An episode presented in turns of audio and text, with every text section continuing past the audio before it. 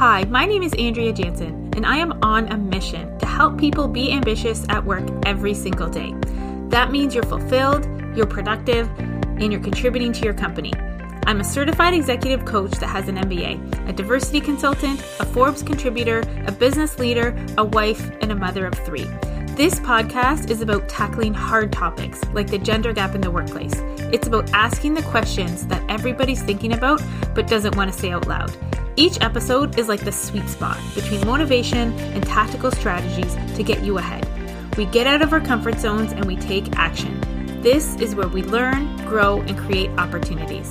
Welcome to the Ambition Theory Podcast.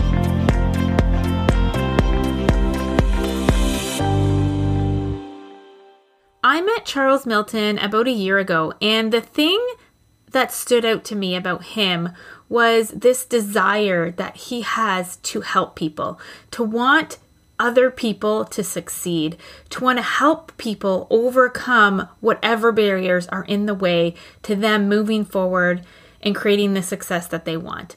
I am so honored to consider him one of my friends and that he came on the podcast to share his story with you. He is the founder and CEO of Bursity, which is a company that is bridging the education gap, getting more students the money they need to pursue higher learning. I can't wait to share this interview with you today. Hi, Charles. Welcome to my podcast. I'm so excited that you are here today. Before I ask you all the questions I have planned for you, I was hoping you could introduce yourself and tell everybody all about Bursity, this amazing thing that you are building. Um, thanks, Andrea. Thanks for having me. Super excited to be here. My name is Charles Milton. I'm a founder, a father, uh, community advocates, and the chief executive officer at Bursity.org. Um, that's very new for us too. We used to be CA, but we're going into the US market as well, and the CA just wouldn't work. So now we're bursity.org. And we kind of bill ourselves as the Indeed of scholarships, bursaries, and grants for post secondary. We're building North America's largest database of financial awards exclusively for marginalized students, and we're helping them find and streamline the process from going from broke students to able to fully fund their tuition debt free. Wow, that's crazy. So just so people know, Indeed is like the job board of all job boards, right? Like they find all the jobs and then they bring it on one web page. And what you're creating is one place where you go to find all the scholarships and all the bursities, right? So I'm, I'm kind of dating myself, I guess, by saying Indeed, because most people think of LinkedIn these days, but it's just like you explained it. Yes, Indeed okay. was where you would go back in the day to find any kind of job that you were looking for, and you create a profile and then basically just apply to the jobs through there. We're doing something very similar with the $45 billion in scholarships, bursaries, and grants all across Canada and the US. Okay, wow, that's incredible and much needed. So, I want to go back in time and I want to understand because I actually met you when Bursity was already two years in business, right? We we didn't meet at the beginning. About a year and a half, yeah, about a year. About a year and a half, and a half in. Um, so I want to go back to before Bursity was even a thing. What was going on for you right before you had this idea? Right before I had the idea for Bursity, I had just returned to school as a mature student uh, in my early 30s. I was able to go to NSCC and I kind of had a, a, a, full, a full university experience at a two year college. So I went in for web development and realized I wasn't really a fan of CSS or cascading style sheets. It's what makes the websites look pretty. And I switched over to programming. And then I realized I wasn't really a fan of object oriented programming. Um, for those who are less techy, it's basically the thing that makes your programs do what they do. I switched into database development and got into analytics. And it was pretty cool because in my four years at NSCC, I got a good rounded wealth of knowledge when it comes to how to build software all over. But when I got the idea for Bursity itself, it was in my internship during my third to fourth year of school. Uh, first year internship was like a entrepreneurial internship. The second internship I had in the summertime, I was actually running my own company and was paid by the province of Nova Scotia to actually do that through an innovation boot camp. But I took a traditional internship at the Delmore Buddy Daye Learning Institute as a mature student and was tasked with building a database of awards for African American students. It took me about three weeks to find 126 awards. Uh, that total amount was worth about a quarter of a million dollars, $246,000 altogether. And I realized how hard it was for students to find money to pay for school. And I'd not been able to go to school for a very long time because I wanted to avoid the debt and didn't want to take on the high cost of loans. When I realized how hard it was to find the awards, how much money was really out there, and I looked at the fact that I don't want to say it was serendipity, but I finally had the skills to maybe address an issue like this. I, I kind of got focused on how can I make this work for myself as a business, but as well as a resource for people who want to pursue school but don't always think it's the avenue for them.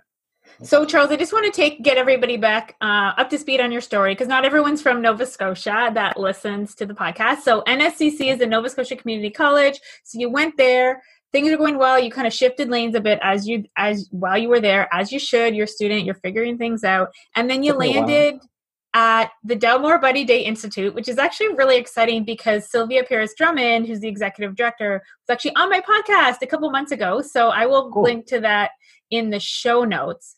But what I understand from that organization is that it's a nonprofit. And I'm really curious as to how you shifted from tackling this issue from a nonprofit perspective to now taking it on as a business. So everybody at the DBDLI, the Delmore Buddy Daye Learning Institute, um, amazing people. They do amazing work, and they're they're they're tasked with with helping to build curriculum that's tailored towards the African Nova Scotian students um, and help them give a more individual, help them receive a more individualized uh, learning experience. When I was there, they wanted to be able to create a database that they can give out on an annual basis to help students find money for post secondary, because post secondary is really important for people coming from marginalized demographics as well, just to be able to help them. And while building it for them, it, it, it was it was tough. It took me three weeks, but it was really a pleasure because it was a task that was laborious but had a lot of good results. I've heard from a lot of students who have actually used it, and they're saying that they loved it. However, the Nova Scotian demographic, we're about two to three percent of the entire population of Nova Scotia alone, even though we are considered to be like the most indigenous black group in Canada. But we're still a very small portion of people. But the problem of not having money to be able to go to school, it's it's much bigger than the Nova Scotian demographic and the amount of students that might be trying to go to school at any given time. I knew with the amount of money that was out there, and even with the limited learning that I had at that point in time, that um, if this was to be used on a bigger scale, it can help many, many more people. Now, though the DBDLI themselves, they work from a nonprofit perspective, we were looking at Bursity of how can we take this to be something that's going to be lasting and sustainable enough to be able to actually help people on a long-term basis to be able to affect change. From that situation, we were looking at a business model, and the initial business model was actually to create the platform and to charge students for it. But we've pivoted from that sense so we can make it free of charge for the students but we've also realized that there's other individuals and other players involved who do have problems that they need solved as business problems that would actually be able to help us keep our servers humming and our lights on while we're attacking the problem from the student perspective itself. Okay, that's a lot. So now, so it's cool because you started it from this area of service, from nonprofit, from community grassroots, like you're in the community, right? When you got this right. idea. And exactly. now you're like using business to scale with this system, right? That could go anywhere. Like it started as something the idea came to help people in Nova Scotia, then it grew, you know, it's bigger than Nova Scotia, and now you're tackling the US market. So I get it. Like that makes total sense to me as to why you would tackle this from a business perspective. So I want to go back to before though. So when you had this idea, you're like, I'm going to start a business. What did you want to accomplish? Um, it's funny because I never really looked. I never thought Bursity was going to end up being the business that I was going to end up doing. Prior to that, I'd worked on a couple different ideas, which, though for myself, I could never really get them off the ground. They had enough traction that later on after I stopped working on them, I found a few different versions of them that were patented by people I had spoken to and done customer discovery with, but that's neither here nor there.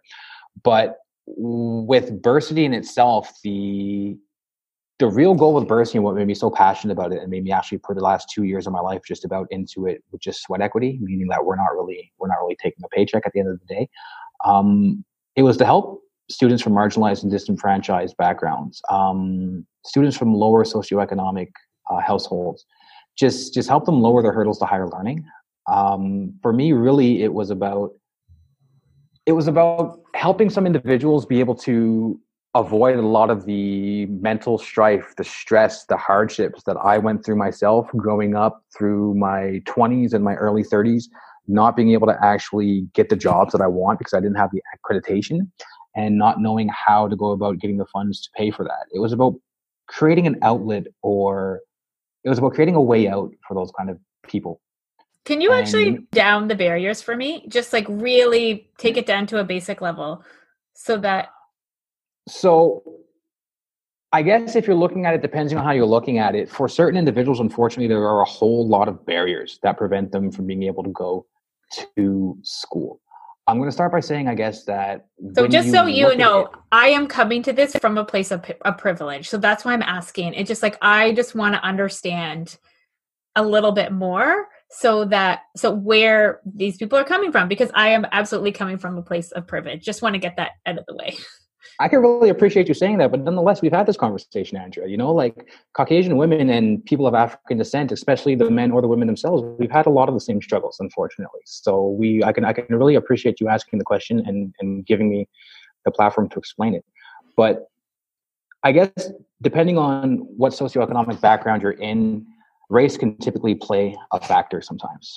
Uh, when it comes to, especially if we're looking at African American youth who are growing up in single parent homes more often than not, where there may be several children, a high household cost, but maybe only one parent who is working one or two jobs, but still not bringing in the same amount of money that they might find in the homes of their Caucasian counterparts. It's really tough to have the thoughts of growing up and going to school and succeeding in post-secondary education even though you're taught from a very young age that that's that's the way that you make something of yourself you grow up, you get an education, you get a good job, and you have a good quality of life. But unfortunately, education doesn't just start at the post secondary level. Um, if we're looking at certain areas, typically the areas that people might might call the hood, might call the ghetto, areas that eventually end up becoming gentrified, they're very poor for a very long period of time with uh, a very particular demographic of people living there, whether it's going to be newly arrived migrants or people from any particular racial quote unquote minority background, uh, based on processes like redlining and the like, they're relegated to live in areas that don't have a lot of economic impact. Uh, in the states, particularly, uh, we'll talk about that because a lot of the money that goes into the schools actually comes from property taxes from the regions themselves. You'll find in those areas that the students are highly compacted into schools that aren't well paid for or well maintained. Mm-hmm and that affects the amount of people who are there the quality of teaching that's there because the teachers are paid less as well as well as the resources that are available to the students themselves. A lot of these students are going to end up graduating and they might not even be prepared for post-secondary education. Academically that is they might not even have the training that they need if they even had the finances. But then the cost of education itself for one individual is typically about half the yearly income of an entire household collectively so when you have to measure the cost of education versus how are we going to survive, it's, it's, it's pretty easy to see what ends up getting sacrificed. So what we really wanted to do with Bursity is let individuals know that it doesn't have to be a choice of do I graduate as a high school student and then go into the workforce and work full time just to be able to support my family because they can't afford to pay for me to go to school we've realized that there's a lot of people out there who do want to help certain individuals go to school and we wanted to basically bring them together so we can we can facilitate that for them. I, I guess it's like i said really it's, it's lower hurdles to higher learning and unfortunately for some people there's a lot of hurdles that happen to be in the way so the cool thing that I love about this story is that you're you're literally just connecting the dots, right? Like you said, there's people that want to help other people and then there's people that need help but for some reason there was no way to connect them before Bursity. Uh, I think there totally was a way to connect them. I just think maybe it's the generational age gap. A lot of the people who are trying to, a lot of the individuals who are trying to get the money out there, great hearts and great efforts, but technology is continuously changing, right? And the youth these days um, what was it? Uh, I think I think my intern kind of laughs at me because I'm just like, "Have you seen the Vine?" And she's like, "Well, Vines don't really exist anymore." It went from being the Vine to what Snapchat and Instagram, now TikTok. Every day it's something new, and the youth are always using a new platform to get the information that they're obtaining. And people who who even myself, I'm in my mid 30s, but I'm, I'm not going to lie. I'm outdated. I don't know what resources to use. If a person is probably from a generation just above mine, they've got even more difficulty marketing to the students. And that's one of the biggest issues with students actually finding that resources out there. It's the fact that the individuals who are trying to get it out to them don't know what the best avenue to use is. So we figured maybe if we could just put everything under one roof, it's just one avenue and uh, just bring everybody together. It's literally like you said, just connecting the dots, but doing a little bit easier for everyone else. Okay, so make it easy. That makes total sense because you think of people like you think of the way people um, get wealth, right? It's like the it usually comes later in life, right? It, you're not you don't have a 25 year old that is giving scholarships, or you, usually like the CEO of a company is not in their early 20s on TikTok, knows how to connect with the youth. It's usually someone a bit older that is in that decision making position that can provide the scholarships, can provide the bursary. So you've just come in and you guys, we need an innovative way to get these students connected because the school system is not working. Um, it just keeps, like you talked about, like systemic racism, right? Like the school's underfunded, the quality of the education isn't as good. So when people graduate, they don't, they're not necessarily ready at the same level as people in a higher income neighborhoods. So you can't rely on that system. And people want to help, but they don't know what to do. So you step in and you create this technology platform that takes the people and the resources and brings them together. That's exactly it. The fact of the matter is, uh, it's exactly that because these days, about 80% of the population out there, if you know that there's one thing that they have, it's a means of communication, it's a means of accessing the internet. It's, it's a computer, it's a, it's a cellular phone, it's a smartphone in their pocket. So if we could just access them directly on their smartphone and basically just create the application and then just ping, there you go, Andrea, you have a notification, you have a $2,500 grant that's available for you. All you got to do is take two seconds to apply to it. Uh, not two seconds, but the way that we're designing it, nonetheless, we're gonna we're gonna speed up that process a little bit. Amazing. Okay, so I'm really curious about the moment when you realized you were the person to take this on. And um, that's that's that's wow. That's that's something to think about. I mean, a lot of things have happened in my life that built up to this moment. I've been thinking about that recently because there's been a lot of it wasn't easy to get to where we are today and, and Bursity's in a really good place right now. We have a small team of people. We're in we're about halfway through our development.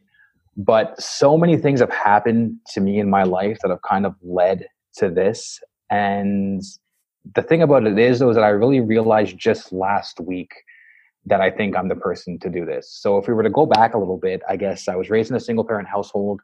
Um, and lucky enough, my mother was able to raise my sister and I in a nice little suburban area. We were one of the only we were one of the only black families in the area. I didn't really think about it much until maybe I got to high school. But uh, getting through high school wasn't the easiest thing. Kind of got into trouble. My mother wanted me to get out of high school, go into law school. She had a little bit of money set aside for me to do so. But by the time I was ready to get out of high school, I, I was king of the world. My mom wanted to teach me otherwise. So I was I was put out of the house really young. I think I was about 17, 18 years old. Um, I wasn't able to go to school right away. I got out there, king of the world, cock of the walk, and uh, I, got into retail sales. And I did sales for probably about four to five years before I finally re- realized I need some kind of education, or else I'm going to be stuck in these dead end jobs forever. Uh, that year, I got a student loan. Tried to go to Concordia University, studied uh, fine arts and theology at that point in time, but I still wasn't able to finish school. Couldn't finish because I had to balance part-time schooling with full-time work just to maintain my quality of life to be able to afford an apartment just at a, just in uptown Montreal. Dropped out that year, and it was probably another seven years before I was able to go back. And after being laid off and looking for work for about what 18 months, um, after looking for work for about 18 months, I went to an organization called the Job Junction.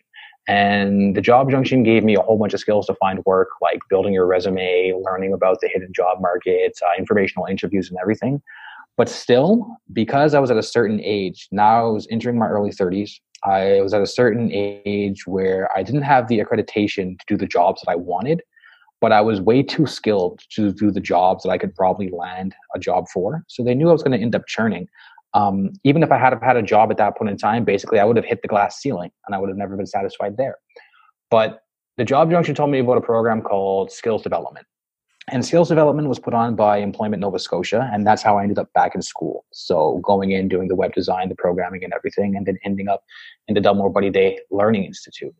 Looking back over all that and like my own educational experience in high school, um, trying to get into school, taking a student loan, not being able to afford it itself, uh, working, not finding a job. I learned I learned so many different things throughout that. But then I ended up back in school, and when I got back to NSCC, I said to myself, like, you know, like, sure, you're a grown man, you're an old guy, but you're going to have yourself the full university experience. And I did everything I could at that point in time, learned about entrepreneurship and everything. Found out, the pro- found out about the problem when I built the database for the Delmore Buddy Daye Learning Institute. I dropped all the other things that I was working on when it came to entrepreneurial ideas, and I was I was creating a smart cart that would track your purchases and give you coupons in stores. I was trying to create an application that you can download your bus pass and your bus tickets directly on your phone and buy. So you had the desire to be an entrepreneur in your heart. Like there was this burning desire oh, to definitely. be in your heart that was definitely. there. And then definitely. the opportunity to fuel it came when you had this internship at the Delmore Buddy Daye Learning and, Institute. And that, it was like serendipitous, I guess, because the thing about it is these other ideas were like billion dollar ideas, but I would pitch these ideas and I had people who had money, investors who would look at me and they're like, you have great ideas and you're a great salesman, but we can see you don't care about these ideas. Hmm. But with hmm. Bursity, I really fell in love with the idea because I'm just like, this is why my life is in this situation because I've not been able to access this money, but now I can help somebody else access this money. So after graduating school with with so many awards, walking across the stage, getting my diploma, uh, business innovation awards, community engagement awards, and everything, I, I, didn't go into the workforce. I looked for jobs, maybe four or five, and I'm kind of happy that I wasn't the person who was accepted for the job because I wouldn't have been able to work on this. But I spent I spent since since May 2019. I, have been working on this with limited limited limited income and resources. Uh, meanwhile, paying our staff, myself and my co-founder, paying our staff. But all that led to last week coming around. So now we're about seven weeks into our development. We have a functional prototype. We're pulling everything together, our database, our $4 million worth of awards that we currently have for Canada and the US. We're getting it all ready to launch within the next couple of weeks. But then, 4 million? You found $4 million? we have four. Well, I didn't find four million dollars. That would have been nice, but we do have four million dollars worth of awards that we're going to be making to give away that you people could potentially access. That's incredible. Exactly. The thing about it is, is that in the last couple of months, not only did COVID happen, which was really good for our business. Unfortunately, it was bad for the world, but it was really great for business for us. Um, shortly after COVID happened, there was the resurgence of BLM, the Black Lives Matter movement. And myself, as a person of color or a black man, I mean, I've I've lived through a whole bunch of those struggles. So when I realized that, I struggled for months, saying to myself, "How do I, how do I reconcile between the fact that I want to create a company like Bursity to help marginalized students, but knowing that unfortunately marginalized students aren't the ones who are going to keep our lights on." Um, but I really want to, I really want to help them solve that problem. I struggled for months between do we make our platform uniquely for students who need it, or do we leave it open to students who could pay? And then we charge one group but don't charge the other. But then the question was how do you how do you measure financial need without actually, you know, embarrassing somebody and talking about a subject that's sensitive to them? But when the Black Lives Matter movement resurged, then for me that says, you know, this is something you've been thinking about for a very, very long time. How can you make an impact in the Black community, in the Hispanic community, in the Indigenous community? How can you help people who have been systemically disenfranchised and make it so that they can get cyclical economic opportunity and cyclical economic growth in their life? And I said education. I mean, everyone always teaches that education is the is the way to do that. So you're creating a platform to help people find money for school. Um, make it exclusively for for marginalized people after doing that, that was super good. We started, the whole team got hyped behind it. The whole team got behind the idea, and we're all from diverse backgrounds, but we all got behind the idea. And then with BLM popping up, there was an organization out here in Halifax called Entrevestor, who had, just before that had done a feature about diversity. But then I was asked to write about diversity and uh, inclusion and diversity and supports for African Nova Scotians uh, sponsors, and uh, my apologies, for African Nova Scotian founders. Um, at the end of their series of about four to five different articles written by different members of the Indigenous, Black, and minority founders uh, demographic out here in Atlantic Canada, they ran an article that spoke about the fact that over the last 10 years there was 540 554 different startups that were built in atlantic canada. And andrea if i could ask you to guess what percentage do you think was actually had a founder or a ceo that that was that was black or of african canadian descent. So i read the article so i know it's less know than one per, it's less than 1% 0.7% less than 1% when that happened, when I read that, that was the loneliest day of my life. And I realized that day that I only am where I am today, one, because of my collegiate experience, because of my university experience, and, and, and saying to myself, I'm going to do everything that a student would do when they were in school. And I only had that when I was grown. Um, two, it was the loneliest day of my life because I looked around and I said to myself, that's over the last 10 years. And I only came back to Halifax, Nova Scotia from Montreal 10 years ago. So if I wasn't here, and I'm not taking it all on my own shoulders, but if I wasn't here, that number would be significant, would be would be different. Um, when I realized that, and having looked around the ecosystem and said, I don't see too many black founders with a technical background. Um, I said, if I if I really want to see more, then I've got to do my best to give people from marginalized demographics the opportunity to get out there and have that same experience that I had whether they do it whether they do it with engineering whether they do it with entrepreneurship whether they do it with journalism or whatever it is just give them the opportunity to get out there and have fun to fail and fail fast and to make friends learn things and live their life so they can go on and they can have the strength and the comfort the, the, the, courage to pursue whatever it is that they want to pursue based on the fact that they had a safe place to be able to do it for a couple of years without having to worry about uh, judgment or it affected their career or whatnot. So for me, really, the answer to the question of when did I know that I was the person to do this was last week when I realized over the last 10 years I was one of the few to actually do this. And if I wanted to see many more people doing it, then I can't give up right now because I don't know if there's anybody else standing behind me ready to take my place. I have chills from that story. I feel like crying every time I tell it. Thank you for sharing that and it's crazy how I love how you talk about because I think other people have talked about this before, but it's not just about the money. Like money, the money is the first thing. It's really about making the friends. I love how you said fail, fail again. Go, it's almost like going all in. Like going all in in that educational experience is what create. It's not like whether you because you know how to code or you took that computer programming course at NSCC is not what got you to where you are today. It is the friends you made. It is exactly. switching programs all the time. It's having yep. that the freedom to do that. I think what I see today it's is that's probably really, what it was. I think really what I had the most is going into going into my 30s. I was coming to a point where I had a fair amount of life experience, perhaps like numerically. I had a lot of years behind me, but I hadn't really had any any solid experiences that helped me figure out who am I, what do I want to do, um, what kind of personal growth have I had. Yeah, sure, I, I had a lot of jobs at that point in time, and I can't say I had any careers, but I had a lot of jobs at that point in time. But I didn't have any of those memories of uh, getting together in a group effort and competing with a team and maybe a hackathon or something like that or even though I had to work with other individuals, whether I was working retail or I was working customer service, I didn't have the the real training to work in a in a group environment and have to be a part of a team, whether it was a leadership or a support role. Um, I'd never, I'd I'd always loved to be involved in community aspects but I'd never been able to be elected the president of my student association or the vice president of my student association or say to myself one year, like, you know what, I don't want to have a leadership role this year. I just want to support and I'll be a member of the council instead. But having been able to go to school and especially because I did it in Nova Scotia, where the schools are so tightly knit together, and I was dealing with entrepreneurship. Um, I've always been a hustler. I'm not going to lie about that. I've always been a salesman, so I figured it was going to be natural for me.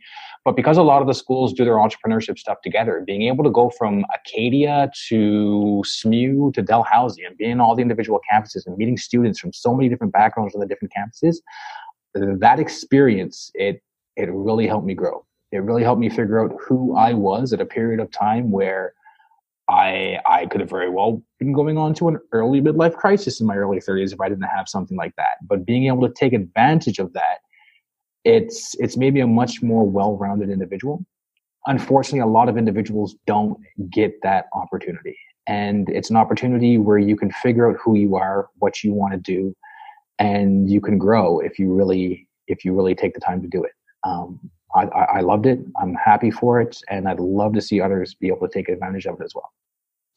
Okay, it's never so, too late. No matter no matter what age you are, it's never too late. I don't think because uh, it's it was crazy fun. Okay, so that is what Bursity is all about, really, in a nutshell. Is this moment that you had recently about this whole experience and you want other people to have that as well because that's going to make the world better that's going to make our economy stronger that's going to make companies better that's going to create better workers all of these amazing things right so is there anything else that, tell like me more saying, something something just like you're saying there um so like yes that's what Bursity's all about from from my own and what inspired me to do it. But I guess um, one thing I've noticed, and I'm going to share this, is that as as I worked my way through Bursity over the last year, I was moonlighting as a barber actually on on the campus of a local university, and I I saw a lot of students come through and get in my chair, students of all different backgrounds. But when I saw a lot of students from from the African diaspora, they were mostly coming in either maybe they were football or basketball players from the U.S. Or they were mostly coming in from Africa or the Caribbean. And it broke my heart that a lot of those students were telling me that they'd never met another African Nova Scotian on campus except for me. And I wasn't studying on campus, I was working there. Yeah, I was there to talk to the students because I'm working on a startup that's facing students. So while I'm paying my bills at the same point in time, I'm finding out about the business that I have to build. But they'd never met another African Nova Scotian on campus. The lack of representation on mm-hmm. the campuses themselves actually leads to lack of representation in the workforce. So, what we're really trying to do is yes, give people that life opportunity, but even outside of university or the education system itself, give them that pass that, that I didn't have for so long that made me, it made me bitter. I'm not going to lie, but give them that pass that allows them to say that here, I have a diploma that says I have these skills. So, please consider me for this job. And hopefully, that with enough people, getting those diplomas, getting those degrees, it's going to change the lack of representation and visibility in in in the workforce. Whether it's going to be uh, whether it's CEO, C level type jobs, or whether it's even just mid management type jobs, or what may be. Similarly to the movement, how it was a few years back when it was talking about more women in STEM or more women in the entrepreneurial circuit and the like. Um, I do recognize there's a very similar problem when it comes to people of color, unfortunately, in general, in a lot of different careers. So, Bursity is my way of saying that uh, one, you deserve it. Two, let somebody help you pay your way, and then once you graduate, uh, get out there and give it your best because now you have now you have all the ammunition you need. Okay, I love that. So, tell me what's next for Bursity. Um, so next for us, what's next for us? Well, we've been doing a lot over the last two months. We're about halfway through our developments. Um, we recently made a really huge pivot where we decided to focus initially on marginalized students and um, not only are we focused on marginalized students, but when we launch in the next six to eight weeks, we're launching our initial uh, beta platform exclusively to students who are members of the African diaspora in support of Black Lives and Black Student Matter.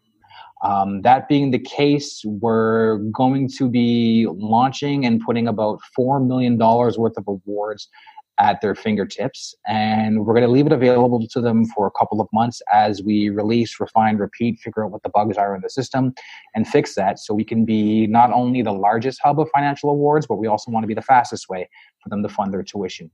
Um, once we got the bugs fixed out, we're going to be expanding to the Latin and the Indigenous peoples in Canada and the US as well. And then slowly build a bigger database of scholarships and open up to more marginalized demographics.